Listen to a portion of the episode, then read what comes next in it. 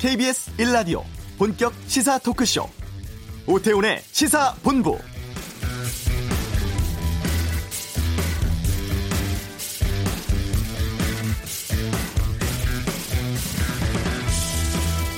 (6.25) 전쟁을 두고 우리가 민족 상잔의 비극이라고 표현을 합니다. 이 비극이 일어난 지 오늘로 70년 됐습니다. 70년 긴 시간이죠.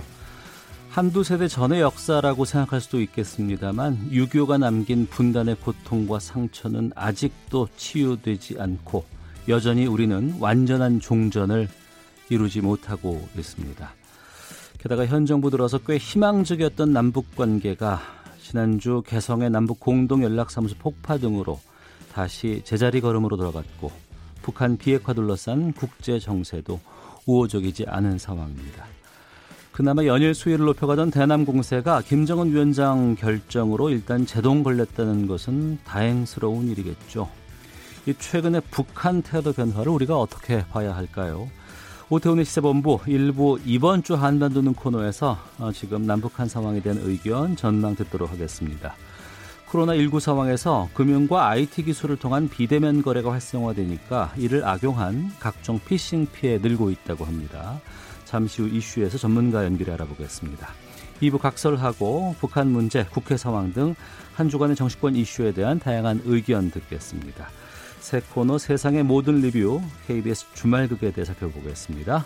KBS 라디오 오태훈의 시사본부 지금 시작합니다. 네. 코로나19 상황에서 금융, 정보통신 기술이 결합된 이른바 핀테크가 성행을 하자 악용 사례가 늘고 있다고 합니다. 올해는 특히 메신저 피싱이 급증했다고 하는데 좀 막을 수 있는 대안 살펴보도록 하겠습니다. 고려대 정보보호대학원의 김승주 교수를 연결하겠습니다. 안녕하십니까? 네, 안녕하십니까. 예. 메신저 피싱이 올해 들어서 급증했다고 하는데 이게 어떤 범죄입니까? 어, 뭐 여기서 메신저라고 하는 건 그냥 쉽게 카카오톡 같은 거 생각하시면 되고요. 예. 어, 이제 보통 어, 범인들이 꾸미는 것이 아, 내가 지금 어, 스마트폰이 망가져서 네. PC로 지금 카카오톡에 접속해서 메시지를 보내는 거다. 네. 근데 돈이 필요하니까 이쪽으로 좀 빨리 보내달라. 어. 이런 식으로 이제 타인을 사칭하는 걸 얘기합니다. 보통 이제 스마트폰에서는 번호가 뜨니까 상관이 없는데 네. PC로 로그인을 해서 메신저를 쓸 경우에는 어, 그 번호 같은 것들이 감춰지거든요. 네네. 그러다 보니까 이게 사기로 많이 이어지는 것 같습니다. 아, 그러니까 누군가 내가 아는 사람이 나에게 카카오톡을 보낸 것으로 착각할 수 있겠군요. 그렇죠. 타인을 사칭하는 거죠. 아, 하지만 그게 그 사람이 아닐 수도 있다. 그렇죠. 어. 그러면 거기서 뭘 어떻게 요구를 하는 거예요? 그러니까 뭐 지금 금방 급하게 돈이 필요하다. 네. 아니면 뭐 어, 주변에 아는 사람이 뭐 어떤 일을 당해서 뭐 돈을 꿔줘야 된다. 이런 예. 식으로 어, 이제 거짓말을 하는 것이고요. 예. 근데 또 특징이 어, 타인을 사칭하는 거니까 음. 아 지금 내가 어, 주변에 인터넷 뱅킹을 할 수가 없어서 다른 사람 계좌로 좀 넣어달라. 그럼 그 사람한테 내가 찾아달라고 요청할 테니까 네. 이런 식으로 이제 또 타인 계좌로 돈을 이체시키도록 하는 게 또 특징이라고 할 수 있겠습니다. 이런 피해를 당하는 뭐 사람 사례라든가 아니면은 액수가 꽤 큽니까? 아 요, 새 뭐뭐 뭐 몇백만 원부터 시작해서 몇십만 원까지 꽤 다양하고요. 예. 실제로 인터넷 조금만 검색해 보셔도 어. 아, 이 카카오톡 사기당했어요. 뭐 이러면서 글들이 꽤 올라오는 걸 보실 수가 있습니다. 예. 왜냐하면 카카오톡 같은 경우에는 또 이제 자기 얼굴 같은 걸 사진으로 넣을 수가 있는데 네. 그 사진 같은 건 인터넷상에서 또 쉽게 구할 수 있지 않습니까? 그러네요. 래서 다른 사람 사진을 마치 나인양 올려놓는 겁니다. 그러면서 어. 그 사람을 사칭하는 것이죠. 예. 근데 실제 가족인지 지인인지를 확인을 해야 될 것 같은데 그렇다고 항상 그 경우마다 그걸 확인을 요구하는 것도 좀 글쎄요 이게 마땅치 않아 보이기도 하고 이거 그렇죠. 어떻게 대응해야 될까요? 그래서 보통 이제 그 가장 확실한 것은 네. 뭐 메신저로 돈을 요구하면 음. 반드시 거꾸로 전화를 걸어서 확인하라. 네. 뭐 이런 얘기를 사실 많이 합니다. 어. 근데 뭐 또 작정하고 또 욕을 하면 예. 이런 것도 그렇게 쉽진 않습니다. 음, 이런 그 메신저 뭐 카카오톡 같은 걸 이용한 피싱 외에도 최근에 아무래도 코로나19 때문에 요즘 택배도 비대면으로 받고 또 여러 가지 만나지 않는 금융 서비스 같은 것들이 많이 늘고 있지 않습니까? 네네. 뭐 간편 결제라든가 이런 것도 있다고 하는데 네네. 이것 때문에도 또 좀 문제가 되고 있다면서요. 어, 사실은 이제 어, 뭐 은행도 잘 안 가고 네. 그러니까 모든 걸 다 온라인으로 요새 다 처리하시죠. 음. 어 근데 이제 말 그대로 간편 결제라고 하는 것은 네. 우리가 기존에 인터넷 뱅킹에서 계좌 이체하려고 그러면 네. 뭐 공인인증서도 넣어야 되고 일회용 비밀번호도 넣어야 되고 되게 복잡하지 않았습니까? 그 아, 불편했어요. 그렇죠. 예. 그런데 이제 우리가 보통 간편 결제 대명사 그러면 미국에 있는 페이팔이라고 하는 회사죠. 예, 예. 보통 이런 것들은 아이디하고 비밀번호만 알면 예. 바로바로 뭐 계좌 송금도 할 수 있고 다 할 수가 있습니다. 예. 근데 문제는 이게 이제 간편하게 만들었다 보니까 음. 아무래도 이렇게 해킹 사고에서 완전히 자유로울 수는 없습니다. 네. 그래서 해킹 사고율을 놓고 보면 음. 그러니까 부정 네. 거래율을 놓고 보면 기존에 우리가 공인인증서라든가 일회용 비밀번호를 썼던 것보다는 네. 분명히 사고율이 좀 높습니다. 음. 최근에 뭐 토스라는 거 있지 않습니까? 네네네. 이거에서 고객 8명의 금액이 본인 모르게 이제 온라인 가맹점에서 결제가 됐고 또 요즘에 생체 인증 방식 같은 것들 많이 나오곤 있는데 네네. 이것 때문에 부정 결제한 사건들도 발생했다고 합니다. 네네. 이런 것들도 꽤 문제가 되나 봐요. 아 그렇죠. 그러니까 아까 말씀드렸지만 그 간편 결제 시스템이라는 것이 네. 아무래도 간편하다 보니까 음. 어, 보안 수준은 약간 좀 떨어질 수밖에 없습니다. 네. 그래서 정확히 말씀드리면 예전에 우리가 막 좀 귀찮았지만 음. 공인인증서나 일회용 비밀번호 뭐 이런 것을 쓰는 그런 결제 시스템에서 사고율은 네. 어, 저희가 한 2015년 기준으로 봤을 때 네. 한 0.0002% 정도 됩니다. 어. 그런데 우리가 간편 결제 대명사 그럼 아까 말씀드렸듯이 페이팔이지 않습니까? 예, 예. 이 페이팔 같은 경우에는 사고율이 0.3% 정도 됩니다. 음. 그러니까 사실 그 차이가 꽤 나, 1,500배 정도 차이가 나는 거죠. 네. 그래서 어, 일단은 간편 결제 쪽은 아무래도 해킹 위협에서 완전히 자유로울 수는 없다라고 보셔야 될 것 같고요. 예. 어, 그래서 이제 보통 얘기하는 것이, 어, 간편결, 보통 우리가 이제, 아, 토스 이런 데서 사고가 났으니까 너무 단순한 거 아니야? 이거 보안 수준을 올려야 되는 거 아니야? 음. 뭐 이런 얘기를 또 많이 하세요. 네. 근데 사실은 보안 수준을 그렇게 끌어올려서 불편하게 만들면 음. 더 이상 또 간편결제가 아니잖아요. 그러네요. 그렇죠. 예. 예. 그래서 보통 이런 토스라든가 아니면 뭐 이런 페이팔 뭐 이런, 이런 간편결제를 하는 업체들은 네. 기술로 막을 수 있는 건 기술로 막되 네. 어, 기술로 만약, 그러니까 간단한 기술로는 막을 수가 없다라면, 음. 그러면 이제 직접 소비자한테 배상해주는 방식을 택합니다. 아, 그 업체에서 이 손해를 아, 보상해 준다는 말씀이시네요. 그렇죠. 그래서 어. 이번에 토스 같은 경우도 사실은 토스의 고객은 한 1,400만 명, 500만 명이 넘었거든요. 예. 근데 그 중에서 이번에 8명의 사고가 났었죠. 예. 어, 근데 토스에선 그걸 전액 배상을 했었고요. 예. 이건 이제 외국의 결제업체도 마찬가지입니다. 어. 제가 아까 뭐 미국의 간편결제업체 말씀을 드렸지만, 예. 어, 작년을 기준으로 봤을 음. 때 그 미국의 간편결제 업체가 부정결제로 일- 인해서 돈으로 물어준 금액이 네. 11억 달러입니다. 아, 그렇게 많이 물어줬어요? 네네. 어. 근데 실제로 전체 매출액에 에, 비교해 보면 예. 전체 매출액의 한 0.15% 정도 됩니다. 어, 그 부정 결제 책임을 업체가 보상을 해 준다는 건 업체 스스로가 이 결제 시스템을 좀 강화하고 편리함은 두고 하지만 안전성을 높이는 노력들을 할 것 같거든요. 아 그렇죠. 그러니까 이게 방식이 뭐냐면 네. 우리 언론에서는 주로 이런 사고가 나면 네. 업체가 자꾸 기술적 수준을 올려야 돼 자꾸 이 얘기를 하시거든요. 네. 근데 사업을 하는 업체 입장에서는 네. 기술의 수준을 올렸는데 그게 사용자를 불편하게 하면 어. 그 기술을 그냥 채택 안 하는 겁니다. 예. 그러느니 그냥 손해배상을 한다라고 가는 겁니다. 어. 그래서 페이팔도 보면 어 계속해서 한 뭐 올해도 작년에도 11억 달러를 어, 손해배상해줬고 네. 그 전해에도 11억 달러를 어, 손해배상을 해줬거든요. 네. 그런데 매출액 대비 비율로 따지면 음. 계속해서 줄고 있습니다. 왜냐하면 예, 예. 간편하니까 쓰는 사용자들은 점점 많아지는 거거든요. 그렇겠죠. 예, 그래서 두 가지 정책을 다 한다라고 보시면 됩니다. 기술적으로 막는 것과 손해배상을 하는 것과. 근데 당연한 것처럼 느껴지지만 방금 만- 교수께서 그렇게 말씀하시는 걸 들어보니까 우리는 아직 업체 책임이 법제화되지는 않은 모양이에요. 아, 그것 자체가 어, 사실은 예전보다는 많이 바뀌긴 했습니다. 네. 뭐 이게 문제가 있을 때 어, 업체가 이렇게 배상을 해야 된다. 예전보단 많이 바뀌었지만 음. 그래도 이제 외국 수준에 비하면 네. 아직도 좀 이용자 과실을 묻는 게 좀 많다라고 볼 수 있겠고요. 음. 그 부분들은 좀 어, 네. 바뀌어야 될 것 같습니다. 외국 같은 경우는 네.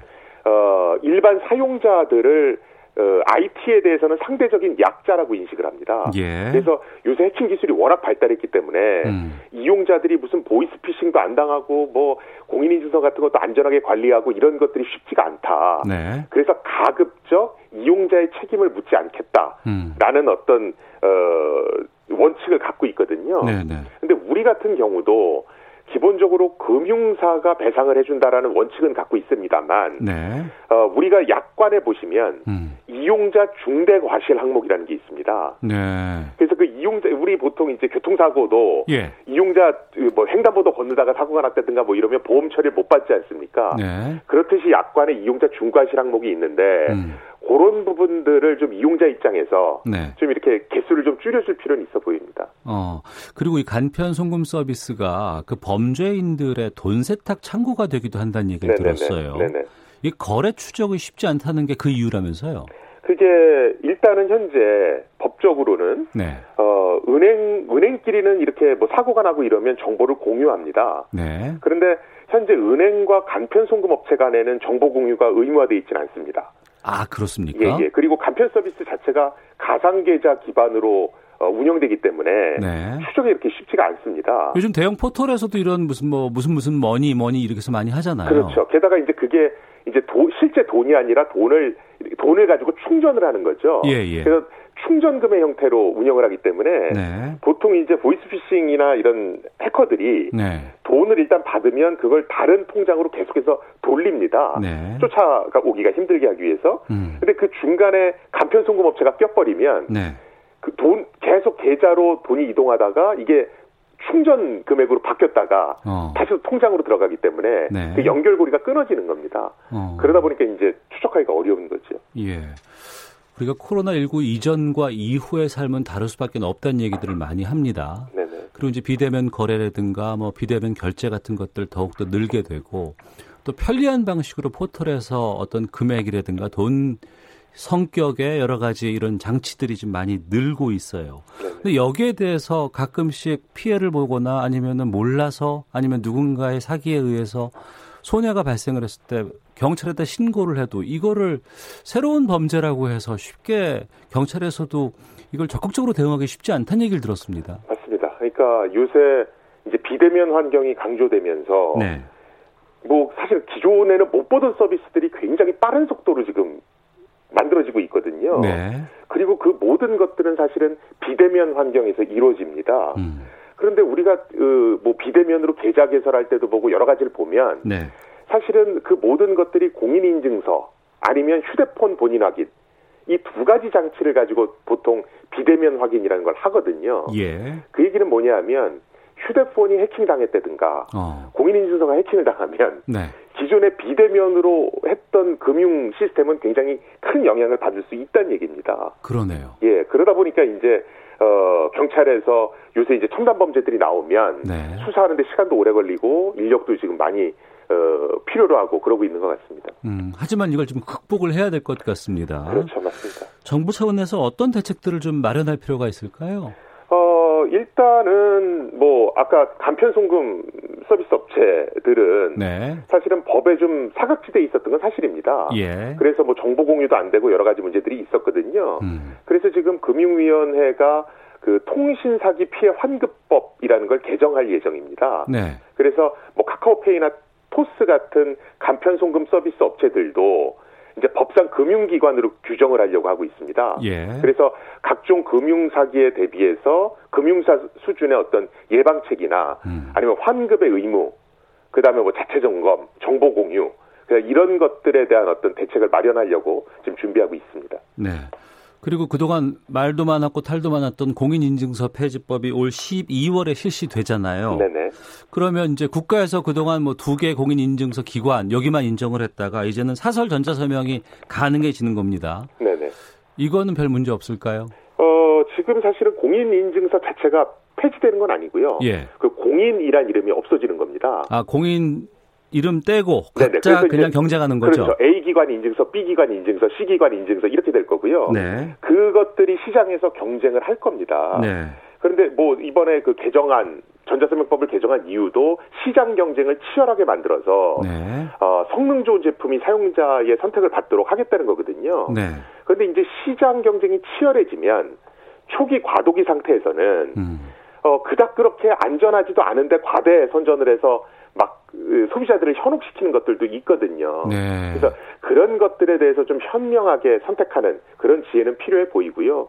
정부도 사실은 시장에 좀 어, 제대로 된 정보가 주입되도록 공급되도록 네. 좀 이렇게 노력할 필요가 있을 것 같습니다. 네. 그리고 내년이면은 그 운전면허증도 휴대전화에 담을 수 네네. 있다는 얘기를 들었습니다. 네네. 그러니까 과거에는 누가 저 지금 전화가 없는데 휴대전화 잠깐만 빌려주세요라고 하면 빌려줬어요. 네네네. 근데 최근에는 이 휴대전화 안에 워낙에 많은 정보들, 내용들, 네. 뭐 결제 시스템 같은 것들이 다 담겨 있어서 좀 불안하기도 하거든요. 네네. 이런 안전성에 대해서 좀 뭔가 담보할 수 있는 조치들도 필요할 것 같습니다. 어, 예, 지금 아주 중요한 말씀해 주셨는데 지금 스마트폰이 이제는 또 하나의 그냥 내 자신이 돼버렸습니다. 그러니까요. 모든 정보가 다 들어가니까요. 예. 근데 아무리 스마트폰에 있는 앱을 잘 만든다 하더라도 네. 우리가 스마트폰 안에도 운영 체제도 있고 다 있지 않습니까? 예, 예. 그래서 가끔 보시면 스마트폰을 빨리 업데이트하라는 공지가 나오는 걸 보실 수가 있습니다. 귀찮아요, 근데. 예, 그거. 그, 그런데 예. 보통 우리가 데이터 통화량도 통화도 써야 되고 뭐 예. 배터리도 다니까 예. 그 업데이트를 즉각 즉각 안 하세요. 예, 예. 그런데 스마트폰 업데이트 공지가 뜨면 그 공지는 해커도 봅니다. 무슨 뜻인가요, 그게? 예를 들어 어떤 걸 업데이트하세요. 그러면 그 업데이트 메시지를 해커도 볼 수 있거든요. 아, 예, 예. 그러면 해커는 그걸 분석해서 어. 아 업데이트 안 한 스마트폰에는 어디 어디에서 문제가 있구나를 거꾸로 파악하게 되는 겁니다. 아. 그러면서 하루 이틀 안에 바로 공격이 들어가거든요. 네. 그래서 업데이트 공지가 뜨면 음. 즉각적으로 업데이트를 하셔야 됩니다. 네. 그것만으로는 괜찮아요, 그럼? 그것만 하면? 어, 사실은 스마트폰에 있는 앱이나 프로그램만 최신 버전으로 업데이트 하셔도 예. 우리가 무슨 뭐 스미싱 문자가 오고 뭐 뭐 여러 가지가 있지만 예, 예. 그 해킹 위협으로부터 한 90% 가까이는 지키실 수 있습니다. 음, 어, 새로운 거 알았습니다. 그러니까 업데이트 문자가 오거나 그러면 물론 이거는 이제 그 기종에 따라서 달라질 수 있겠지만 믿을 수 있는 기관에서 이제 오는 거겠죠. 네, 그렇죠. 네. 예, 그것만큼은 꼭 받은 받, 받아라. 네. 이게 항상 최신 버전으로 갖고 계셔야 됩니다. 알겠습니다. 자, 끝으로 이 코로나19 때문에 이젠 이건 일상이 됐어요. 그리고 이건 우리가 적응을 해야 되는 겁니다. 하지만 개인정보 보호를 위해서 끝으로 노력할 수 있는 것들 이번에 그 업데이트 하는 것 말고도 또 네. 어떤 노력들이 필요할지도 좀 정리해 주세요. 어, 일단은 요새 SNS가 너무 많으니까 네. 개인정보를 너무 많이 올리세요, 인터넷에. 그걸 아, 일단 그 습관부터 좀 줄이실 필요가 있고요. 예, 예. 너무 많은 개인정보가 지금 SNS를 통해서 나오고 있거든요. 어떤 것들을 아까 말씀드렸듯이 사진 정보가 너무 많이 오면 그 사진을 도용해서 페이스, 그러니까 카카오톡이나 이런 메신저에서 나를 사칭할 수도 있고요. 아, 예, 예. 예, 또, 어, 뭐, 여러 가지 SNS에서 나 어디 간다, 뭐 학교 어디 다닌다 이런 게 노출되면 네. 내가 메신저 서비스를 가지고 타인으로 사칭하기가 더 쉽잖아요. 그 사람에 대해서 많이 하니까. 예. 그래서 일단 인터넷상에 자기 정보를 많이 올리는 걸 좀 자제하실 필요가 있고요. 예. 두 번째는 어 우리 보통 이중 인증이라고 하는 게 있습니다. 네. 그러니까 어, 보통 어, 아이디하고 패스워드 치고 로그인을 하지만 네. 그거 말고 휴대폰을 통해서 어, 사용자 인증을 한 번 더 받는 걸 이중 인증이라고 그러거든요. 그거 얼굴로도 하고 지문으로도 하고 막 그런 거 맞습니다. 말하는 그런데 그게 거예요? 뭐 예, 근데 구글이나 페이스북 뭐 이런 뭐 트위터 뭐 네이버, 카카오 이런 것들도 네. 이중 인증 서비스를 제공을 합니다. 네. 그래서 그걸 켜놓으시면, 그러니까 설정에 들어가서 이중 인증을 켜놓으시면 네. 아이디하고 비밀번호 치고 로그인 하시면서 예. 스마트폰 같은 걸로 문자 메시지를 통해서 인증을 한번 더 받게 됩니다. 예. 근데 사실은 이 이중 인증이 요새는 대세고요. 어. 이것만 해놓으셔도 사실은 해킹은 상당수 막을 수가 있습니다. 예. 그래서 제가 항상 이렇게 인터뷰하면 조금 이렇게 책임지는 위치에 계시든가 어. 아니면 이렇게 그러니까 공적인 위치에 있든가 언론에 계신 분들은 반드시 이중이중 켜두십시오. 예. 그 얘기를 사실 항상 드리고 있습니다. 어. 저도 하겠습니다. 네, 네. 예. 그 지금 청취자 강유진님께서 와우 꿀 정보 감사합니다라고 또 보내주셨는데 글쎄요 그 좀 노출이 될 수 있는 부분들 좀 많이 좀 줄여야 될 것 같고 여러 가지 보안 장치들 계속해서 좀 업데이트하고 좀 이중으로 관리하는 노력들 해야 될 것 같습니다. 자 지금까지 고려대학교 정보보호대학원 김승주 교수와 함께 말씀 나눴습니다. 오늘 말씀 고맙습니다. 네, 감사합니다. 네, 이어서 이 시각 교통 상황 살펴보고 헤드라인 뉴스 듣고 오겠습니다. 먼저 교통정보센터 공인혜 리포트입니다. 네, 이 시각 교통정보입니다. 확실히 점심시간은 점심시간입니다. 고속도로와 시내도로 모두 여유를 찾아가는 곳이 늘고 있는데요. 현재 고속도로 고장난 차 영향을 받고 있는 곳 영동고속도로 강릉 쪽이고요. 월급 분기점 부근에 서 있던 고장난 차 처리됐지만 서창 분기점부터 3km 막히고 있습니다. 그리고 지금도 안개가 자욱한 강원권인 대관령 부근인데요. 가시거리가 200mm도 채 되지 않을 정도로 안개가 짙습니다. 안개 등과 함께 비상등도 잘 활용하시면서 안전하게 지나셔야겠습니다. 작업에 영향을 받는 곳은 청주 영덕고속도로 청주 쪽 문희 부근이고요. 문희에서 청주 분기점 사이 2차로에서 포장 단면 보수 작업 중이라 1km 여파를 받습니다. 서울시내는 강변북로 구리 쪽으로 마포대교에서 반포대교 구간이 올림픽대로 잠실 쪽은 반포대교부터 영동대교 쪽으로 제속도를 못 냅니다. KBS 교통정보센터였습니다.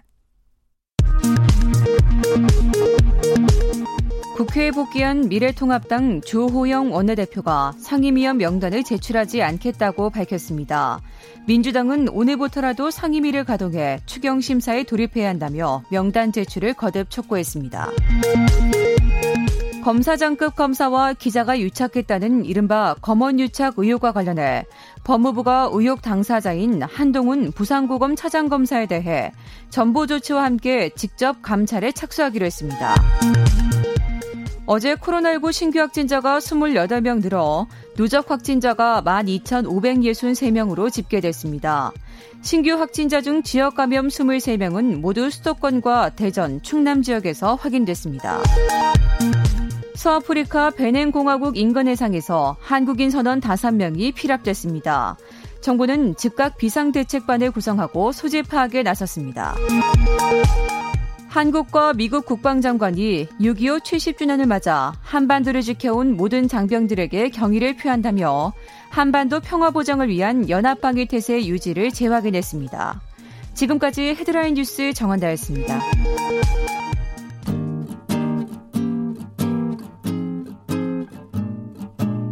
KBS 1라디오 오태훈의 시사본부 여러분의 참여로 더욱 풍성해집니다. 방송에 참여하고 싶으신 분은 문자 샵 9730번으로 의견 보내주세요. 짧은 문자는 50원, 긴 문자는 100원의 정보 이용료가 붙습니다. 애플리케이션 콩과 마이케이는 무료고요. 시사본부는 팟캐스트와 콩, KBS 홈페이지를 통해 언제나 다시 들으실 수 있습니다. 많은 참여 부탁드려요. 네, 6월 한 달 동안 남북한 간의 상황 그야말로 널뛰듯 걷잡을 수 없었습니다. 좀 최근의 상황 살펴보겠습니다. 이번 주 한반도는 김형석 전 통일부 차관을 연결하겠습니다. 안녕하십니까? 네, 안녕하십니까? 예, 오늘 6.25 전쟁 네. 70년 된 날입니다. 네. 하지만 최근의 남북 관계는 안개 속 같은데 최근의 상황부터 좀 짚어보겠습니다. 확성기 방송 시설 북한이 설치를 했다가 사흘 만에 전부 철거를 했습니다. 그리고 네네. 대남 비방하는 뉴스들 북한 매체들 계속 씻다가 그거 다 삭제해 버렸어요. 예. 갑작스런 북한의 태도 변화 배경부터 좀 여쭤보겠습니다. 아 일단은 북한의 여러 가지 생각이 있는데 북한이 6월 4일부터 해서 대남 관계를 대적 관계로 전환한다고 하면서 여러 가지 긴장 상황을 조성했지 않습니까? 네. 그런데 거기에 따라서 여러 가지 논란이 있었습니다만은 이제 우리가 이제 대북 비라 문제를 포함해서 여러 가지 상황을 관리를 하고 그리고 또 남북 간의 합의를 계속 존중하자라는 메시지를 일관되게 줬단 말이죠. 네. 그러다 보니까 북한의 현재 상황이 불만족스럽지만 네. 이제 남쪽이 이러한 이제 입장에서 보인다 그러면 이제 일정 부분 어, 기다리는 것도 필요하지 않나라는 어. 이제 판단을 했을 수가 있고요. 우선은 예. 그다음 이제 두 번째는 지금 현재 오늘이 6.25입니다만은 예를 들어서 군사적인 긴장이 그 악화됐을 경우에 네. 이제 북한의 경우는 이게 결코 자기들이 원하는 그런 상황은 아니란 말이죠. 음. 그래서 지금 현재 상황에서 미리 예고했던 여러 가지 군사 활동 계획이라든지 또 이제 남쪽에 대한 대남 강경 그런 조치를 취했을 경우에 네. 그러면 이제 한반도 정세가 더욱더 긴장이 되고 이제 그럴 때 어, 본래의 의도와는 달리 오히려 더 북한에게는 또 나쁜 쪽인 효과가 있을 수 있겠다. 그렇다면 이 상황에서 이제 잠정적으로 보류를 하겠다라고 하면서 이제 우리나 국제사회가 조금 더 적극적으로 움직이도록 그런 압박하는 그런 게 지금은 필요하다라고 해서 아마도 어, 김정 국무위원장이 보류를 한다. 뭐 이런 입장을 보이지 않았나 싶습니다. 네. 일각에서는 북한의 이번 조치들이 어, 네. 어떤 얻고자 하는 목적 이걸 달성했기 때문이다 이런 얘기들도 나오고 있습니다. 네. 그러니까 남북한 간의 긴장감을 높이고 이 네. 높이는 것으로 인해서 북한이 얻으려고 했던 건 뭘까요? 어, 일단은 보면 여러 사람 이야기를 하지만 이제 내부적으로 해서 어떤 그 일종의 그 긴장감을 조성했다는 것은 내부의 단결력을 강화한다는 거죠. 아 그러니까 북한 굉장히- 내부에 예 그렇죠. 그럼 왜냐하면 이제 제재가 지속되고 그다음에 이제 코로나19로 어려운 상황에서 뭔가 경제 건설을 하고자 하는데 네 이제 여러 가지로 이게 어렵지 않습니까? 음. 그리고 특히나 이제 제가 판단컨대는 이제 아니, 남쪽에서 적극적으로 나오는데 또 남쪽하고도 해보는 게 어떻겠냐 네. 이런 쪽으로 해서 좀 뭔가 그런 이제 자력 경쟁에 의해서 막 일로 매진하는 데 대한 이제 피로감이 있을 수 있어요. 그러면서 이제 이제 남쪽에 대한 그런 그 섣부른 기대감이 어.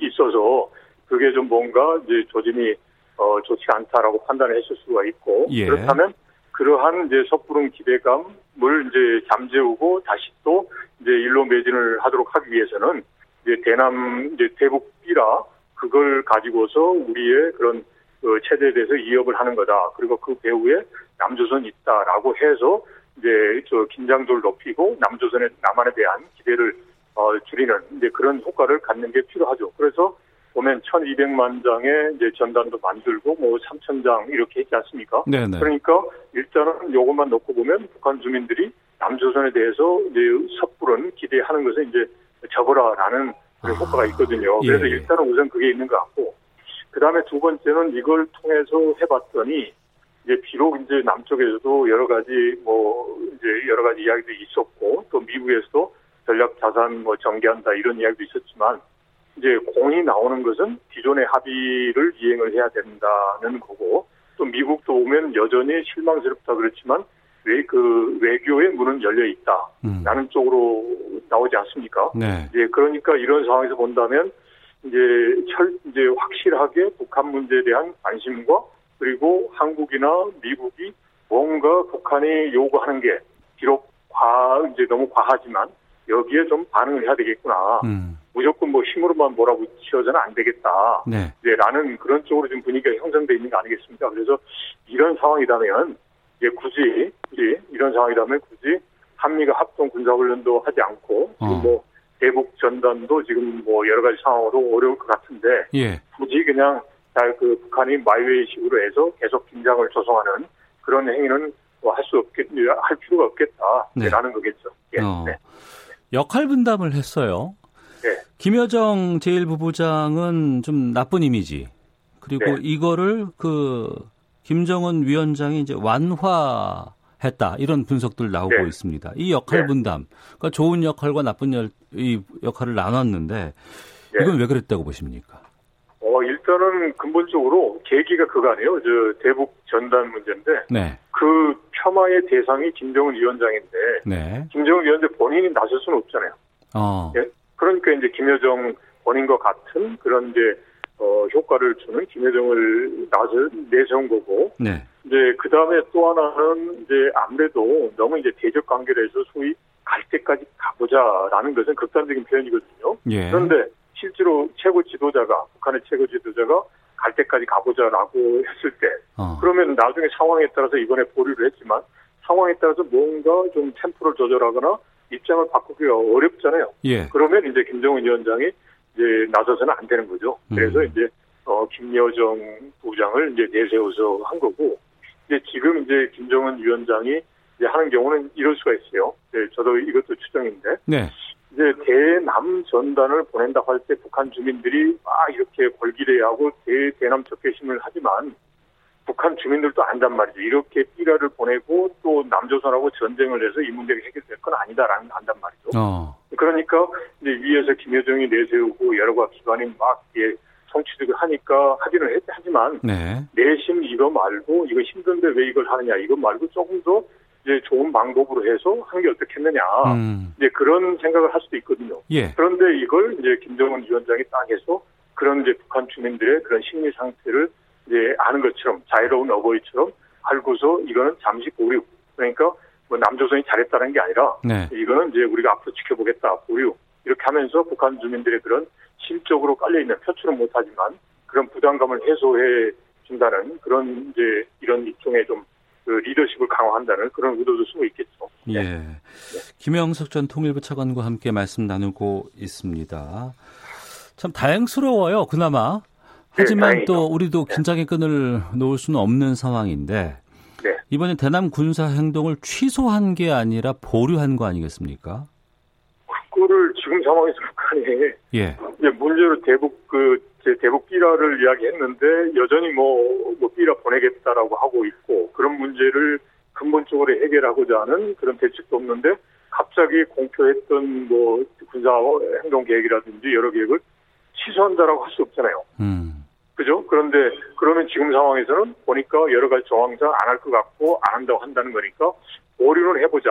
네. 이게 이제 가장 최적의 선택이거든요. 그리고 어. 또 하나는 이제 적절하게 긴장 상황을 유지를 해서 예. 남쪽이 소위 그 말 그대로 좀 말만 하고 행동을 하지 않거나 또 미국의 완강한 입장인데 미국에 대해서 너무 아무 말도 못하는 이런 상황은 적합하지가 않단 말이죠. 네. 그러니까 이제 이런 상황에서 이제 보면 이제 적당한 긴장을 줘야 되는 거니까 음. 취소가 아니라 보리다. 그러니까 당신들이 어떻게 하느냐에 달려 있다. 그러니까 잘해라. 뭐 이런 이런 의미도 같이 들어가 있는. 네. 그럼 이 시점에서 좀 남북 관계를 좀 변화할 수 있는 다시 예. 좀 무언가 결실을 맺을 수 있는 여러 가지 역할들 뭐 기회를 좀 찾아야 될 것 같습니다. 뭘 하면 되겠습니까? 그렇죠.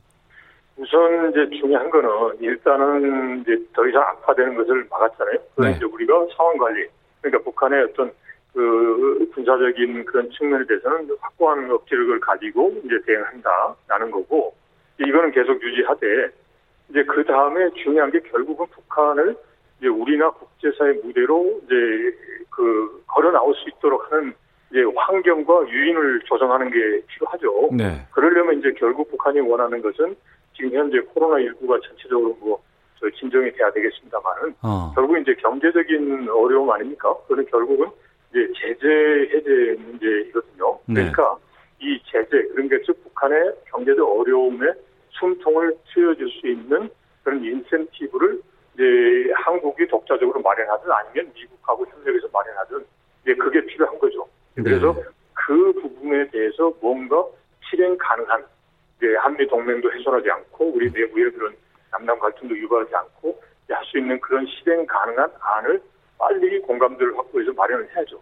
네. 그래서 이제 그걸 북한에게 이제 제시를 하면서 이제 말 그대로 이제 북한이 이제 너무 조급해서 다른 방향의 과격한 행동으로 가지 않도록 이제 어, 적절하게 저희가 계속 그좀 유인한다고 그럴까요? 네. 북한의 변화 환경을 조성하는 그런 노력이 필요한 거죠. 예. 여러 가지 차단된 통신선 같은 것들도 좀 복원을 했으면 좋겠고. 네. 근데 또 남북 연락 사무소까지 지금 폭파된 상황이라서 좀 이 나서기도 쉽지 않은 상황 아니겠습니까? 아니요, 이거는 뭐, 저, 저, 여러 가지 소통 채널이 있고요. 예. 그 다음에 또, 여러 가지 뭐, 당국 간에 있어서 비록 통신선이 차단됐지만, 음. 그거 자체가 뭐, 물리적으로 안 받는다는 거지, 뭐, 끊겼다라는 것도 아니고, 설령 끊겼다고 하더라도, 네. 다른 여러 경로를 통해서 가능합니다. 그리고 어. 또, 이제 저희가 또 대외적인 메시지, 공개적으로 하는 것도, 이제 네. 북한에게는 이제 신호가 되는 거고, 음. 또 그리고 중요한 거는, 이제, 북한이 이야기한 게 말로만 하지 말고 행동을 해라라는 거니까, 네. 그러면 결국은 북한이 이제 군사적 오판을 하지 않도록 억지력을 유지하면서 북한이 변화할 수 있는 인센티브를 이제 조건부로 해서 이제 음. 한미가 그리고 또 우리가 독자적으로 할 수 있는 것을 좀 개발을 해서 이제 알겠습니다. 북한하고 할 수 있는 게 필요하죠. 예, 알겠습니다. 이번 주 한반도는 김형석 전 통일부 차관과 함께했습니다. 오늘 말씀 고맙습니다. 네, 고맙습니다. 예, 어, 이번 주 한반도는 진행하면서 좀 통화 상태가 좋지 않았습니다. 청취자 여러분들께 양해 부탁드리겠습니다. 잠시 후 2부 각설하고 준비되어 있습니다. 대북 강경 대응으로 기조를 전하는 청와대에 대한 아, 아니죠. 이건 상황이 좀 바뀌었어요. 어, 지금 뭐 북한 문제 그리고 국회 상황들 살펴보도록 하겠습니다. 세상의 모든 리뷰도 준비되어 있습니다. 2부에서 뵙겠습니다.